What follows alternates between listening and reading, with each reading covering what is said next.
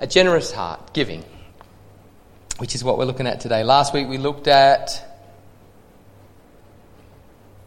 Anyone remember? Reading the Bible, scripture reading. a very good sermon from Malcolm. Um, and this week we're moving on to giving. And so I want to start with a question for reflection. And this is something that you can write down, you don't need to shout out. Can you pass one around for each person? Yep, pens are coming. I'll give them someone else to pass around.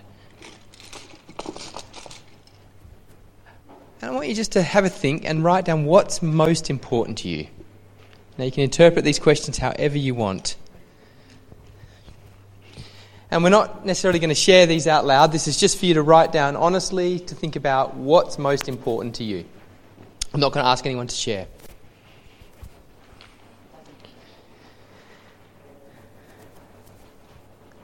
So I'm pretty sure you'll have a bunch of things in your head that you could think are really important to you.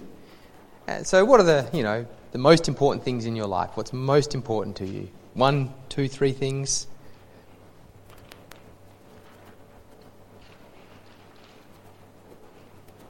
And now I want to ask a second question. What do you prioritize in your life?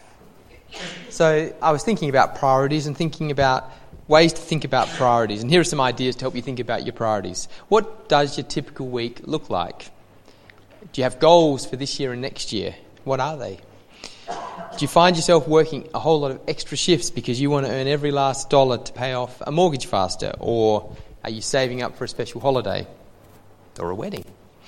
Um, or are you spending spare moments renovating a house?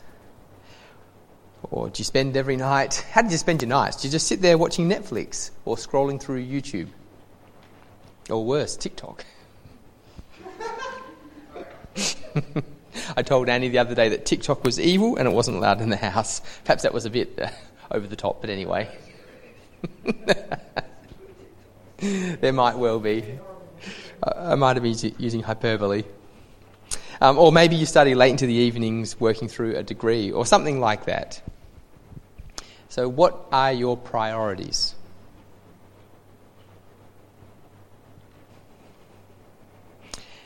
So, I want to make a hypothesis.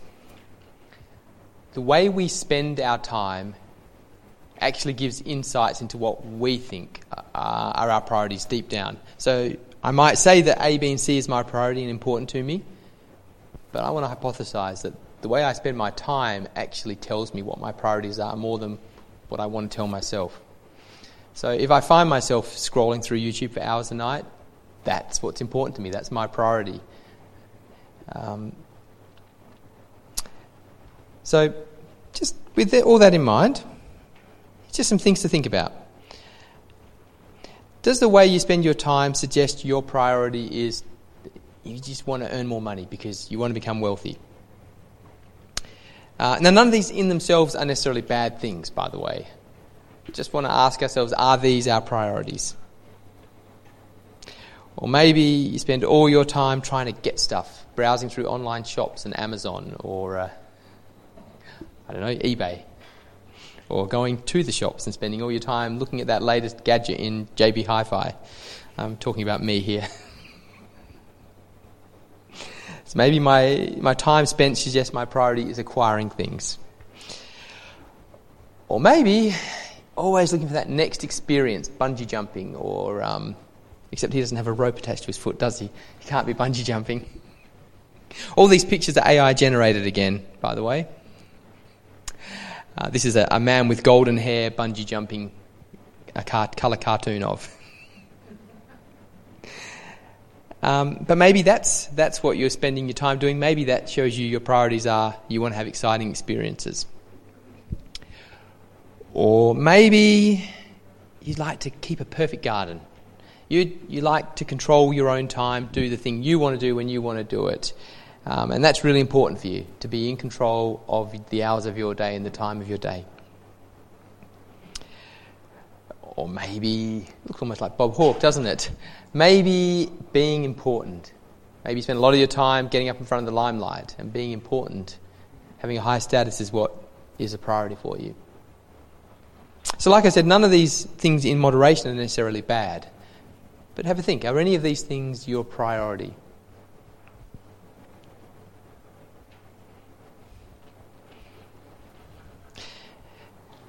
And perhaps a better way to think about it is how hard would it be for me to give this away? Maybe that's really what will tell you if something is your priority and what's important to you in life. You know, could you become generous to the point of poverty? Could you give away your last dollar so that someone else has a cup of coffee and that you can't have the next meal and have to wait on God providing an avocado? Or could I give away my vintage computer possessions that I've recently acquired? You know, could you give away those things you've been spending so much time acquiring? Could you let them go and do that with a, with a happy heart? Or could you stop and not go to that concert because someone needed your help? Or head off on that skiing trip because you need to look after an elderly family member? And could you do that with a, with a generous, happy heart? Or if you are finding that controlling your time is really important, could you just not watch Netflix at night and go out and help out that charity that someone asked you to help out? Could I do that? Could I give up that time I wanted to control for my event? Or if being important is what's important to you, could you happily step down from an important role, remove the title, and uh, not be known as that important person? I think we can really understand what's actually important to us by looking at what we prioritize in our lives, how much time we give to it, but even more so, how much we struggle to give it up. That really shows us what's important to us. So, with that in mind, let's get to the Bible reading. Uh, who'd like to read today's passage? Is that a hand, Ellie?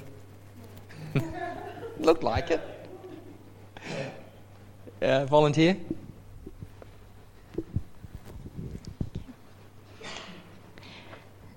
Don't store up treasures here on earth, where moths eat them and rust destroys them, and where thieves break in and steal.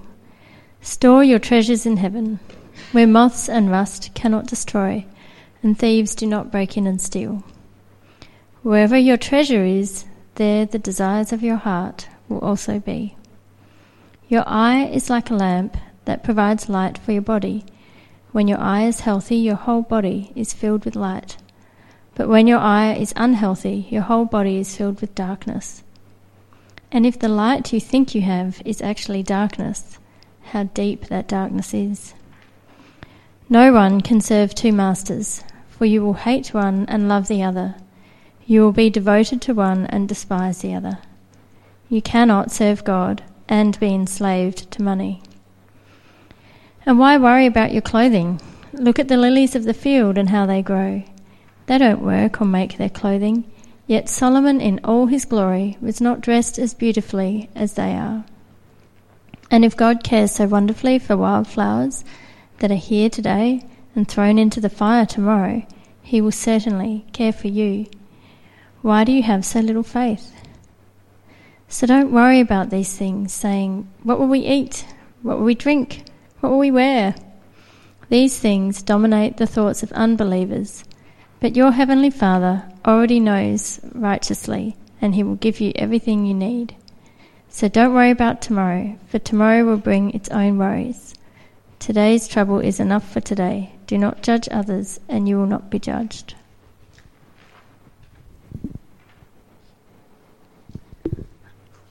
The other key verse got cut off.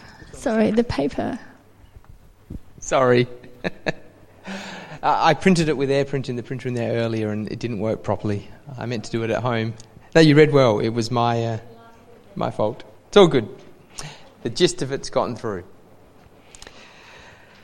So, I don't know whether you read about this man this week, Sam Bankman Fried, $26 billion. He's a rich man.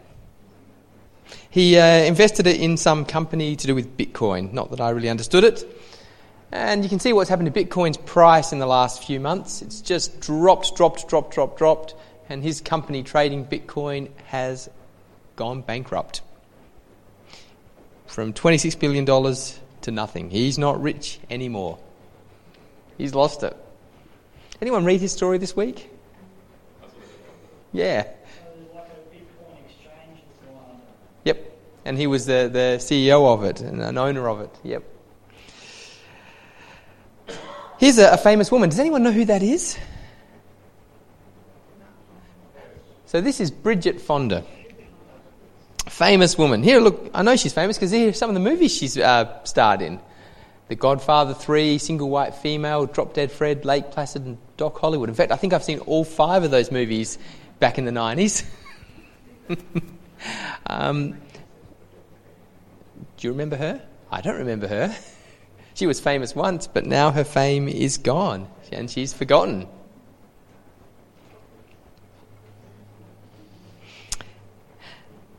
Here's uh, a powerful man. I think you probably do remember him. He uh, was the most powerful man in the world for eight years, controlling the most powerful army in the world. His power's gone now, hasn't it? He doesn't hold any power anymore. We spend a lot of our time building up wealth, building up fame, building up power. Here's some advice from Jesus. A lot of things in this world are transitory. Money's transitory, wealth is, houses, cars. These come and go. So don't store them up. That's the advice Jesus gives. In Matthew 6, we read, Don't store up treasure here on earth where moth eats and rust destroys, where thieves break in and steal.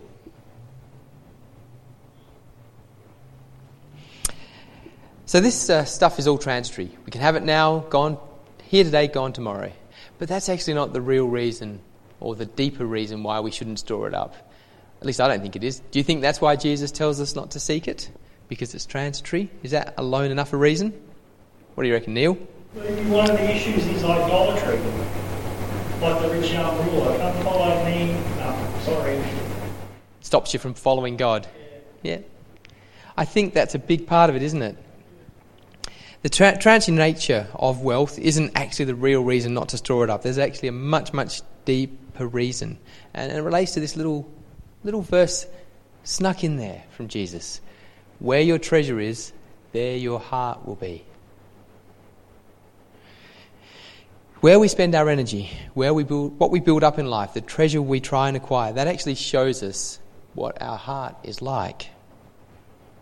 And also, the process of doing that actually changes our heart to be more and more like that. It's like Jesus said no one can serve two masters. He'll either hate one and love the other, or he'll be devoted to one and despise the other. You can't serve both God and money. Exactly what you've just said, Neil.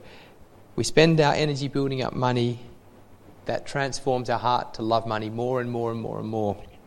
It shows that our heart becomes a money loving heart. And if it's loving money, it's not going to be able to love God. And so, if where we put our treasure defines what our heart looks like, raises the crucial question we all should ask ourselves What do you want your heart to look like? What sort of heart do you want? Do you want a dirty heart? A heart that's ugly, it's horrible. A heart that leads, now obviously none of us are like this man. In fact, very few people in history are. But a heart that leads to the complete disregard of the needs of others, to the love of power and authority, so that you actually even put others in concentration camps. That's Stalin, by the way. That's what the, the worst thing a heart can become, something like that. Not quite on the same, same um, same sort of uh, level, but you know, do you want a heart like this? This woman here who who gave herself over to, to working in the pornography industry, and then she's realised it's made her, it's it's really ruined her her internally. It's affected who she is as a person. It's ruined her heart. Doing things continually, following things to do with money and power, make us actually broken people. They break us. Maybe not as bad as Stalin, but we can become like this woman here. Or uh, here's a movie that I, I, watched with the boys a few years ago. I think I've shown a clip from it before. It's about a, a school teacher who, who teaches boys history. And uh, one of his students grows up to become a very famous politician seeking power. Um, but he cheats. He cheats in life. Uh, this is a good quote from the movie. The teacher says, Am I going to expose you for a liar and a cheat? No. But all of us at some point are forced to look outside, look at ourselves in the mirror and see who we really are. And then the man who's the power hungry cheat said, Well, what can I say? Who gives a stuff? Who cares about your principles and your virtues? I live in the real world where people do what they need to do to get what they want. And right as he says that, there's a flush of the toilet, and his 12 year old son walks out and looks at his dad with disappointment. And that's when that man is face, has to face his heart. Because there is a time we all have to face our heart. And do you want it to look like that? Or do you want a clean, beautiful looking heart? Something that leads to someone like this Mother Teresa. Spent years serving, caring for people. Is that the sort of heart you want, the sort of person you want to be? Or like Dietrich Bonhoeffer, who stood up against the injustices of uh, the Nazis, had courage to do the right thing even though it actually led to his death. Do you want to look like that sort of person with that sort of heart? Now, those are probably not the sort of things we're going to need to do in our lives, but the principle's still there. You know, do you want to be that, that person sharing that bowl of soup? Do you want to look like that? That's the question that Jesus is challenging us to ask ourselves when he says, Where your treasure is, there your heart will be. And I know you're the same as me, I'm sure. You want to have a clean heart, a pure heart. You want to be that sort of person. Because a clean heart has infinite value. It's, this is a, Malcolm and I were talking about this during the week, and he said, I think you should talk about this. So I've word for word almost taken what you said, Malcolm. A clean heart has value because it can focus on others. It allows us to live richly in community and allows us to speak into people's lives and to have them to speak into our lives. I thought they were such good words that I, I had to bring them into today's sermon, Malcolm. Probably the, the most beautiful words we could have. A clean heart can be focused on others, allowing us to live richly.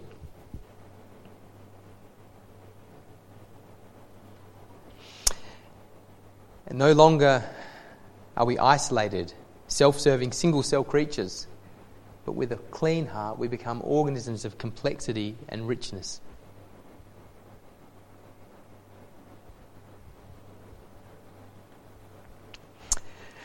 So, a clean heart is of infinite value, and it's what the infinite one values. It's what God values in us. In John 4, Jesus spoke to the, Samaritan woman and he said this A time is coming, indeed it's here now, when true worshippers will worship the Father in spirit and truth, because that's what God's looking for spirit and truth. Do you remember the story in uh, the Old Testament about David being anointed to be the next king of Israel? Samuel came and looked at all David's good looking, older, bigger, stronger brothers and this is what God said to Samuel The Lord does not see as man sees, for man looks at the outward appearance, but the Lord looks at the heart. That's what God thinks is important. It's what God values a clean heart. And so, if, if we want to follow God and we profess faith in Him, how can we not be drawn to seek a clean heart? How can we not cry out like, like uh, David did in this psalm? Create in me a clean heart, O God. Renew a right spirit in me.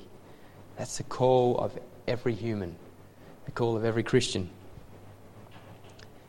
We need to call on God for that clean heart. But have you ever noticed how hard it is to clean your own heart? Have you ever tried to fix yourself? Have you ever tried to get rid of the greed, greedy thoughts you have? Or the envious thoughts you have? Or lust? Have you ever tried to stop that? Or anger? or when you're, when you're upset with someone, to get rid of bitterness. That is not easy, is it? In fact, uh, I'd hazard to say, we know this. None of us can do it on our own.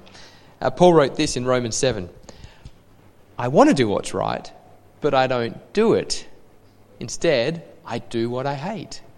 I think that's a, a common human experience, isn't it? We want to do the right thing and we can't. We don't want to do the wrong thing, but we do it anyway.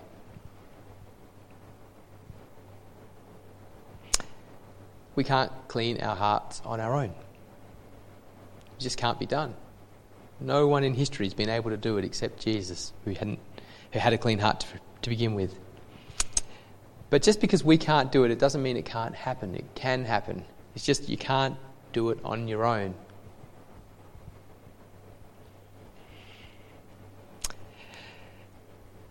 We need God when it comes to cleaning our heart. And this is the first step, I think, according to the Sermon on the Mount. This is the first step to cleaning your heart. Know that God cares about you. In uh, Matthew 6 32, Jesus said, Your heavenly Father knows all that you need. So, although this world is a temporary place, God's going to care for you in it. Although money comes and goes, God's going to make sure that you survive. He's going to provide for your needs until He's ready to take you to the new world. And even more than that, He's not just taking care of us in this world, He's preparing a place for us that isn't actually temporary, that isn't transitory. In John 14, Jesus said, In my Father's house there are many mansions. If it weren't so, I wouldn't have told you. So I'm going to prepare a place for you. God's preparing a place for you.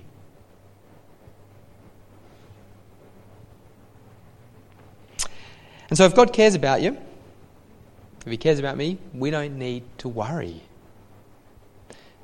When we come, come to understand that God cares for us, that automatically leads to the second step of getting a clean heart that second step comes automatically. When we know God cares for us, we can stop worrying. If you believe it, you can stop worrying.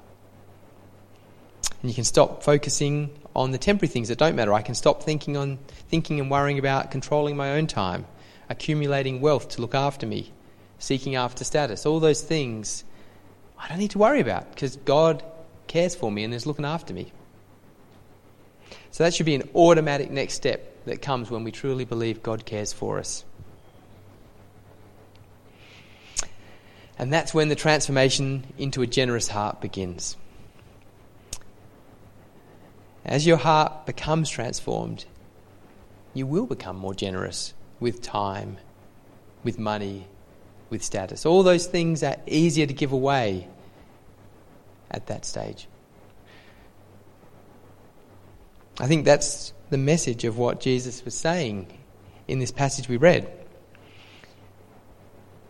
And it's uh, in line with the next part of the passage, which talks about good trees bearing good fruit. When the heart is clean, you start producing good fruit, which means being generous with your time, with your wealth, with your status.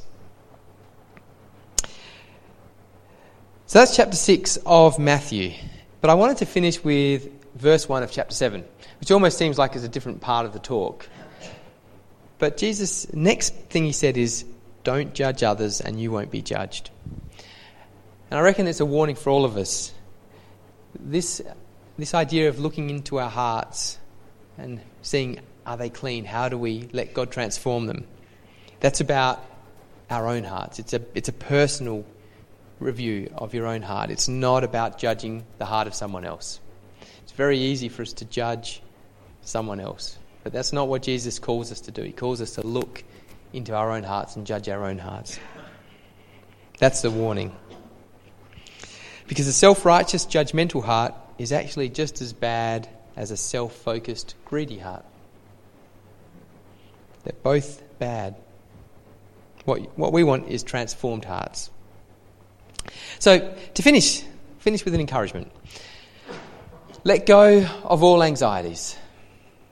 Remember, Jesus said, My yoke is easy, my burden is light.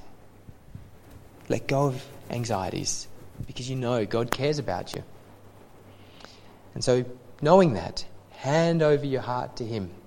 Hand over everything to Him.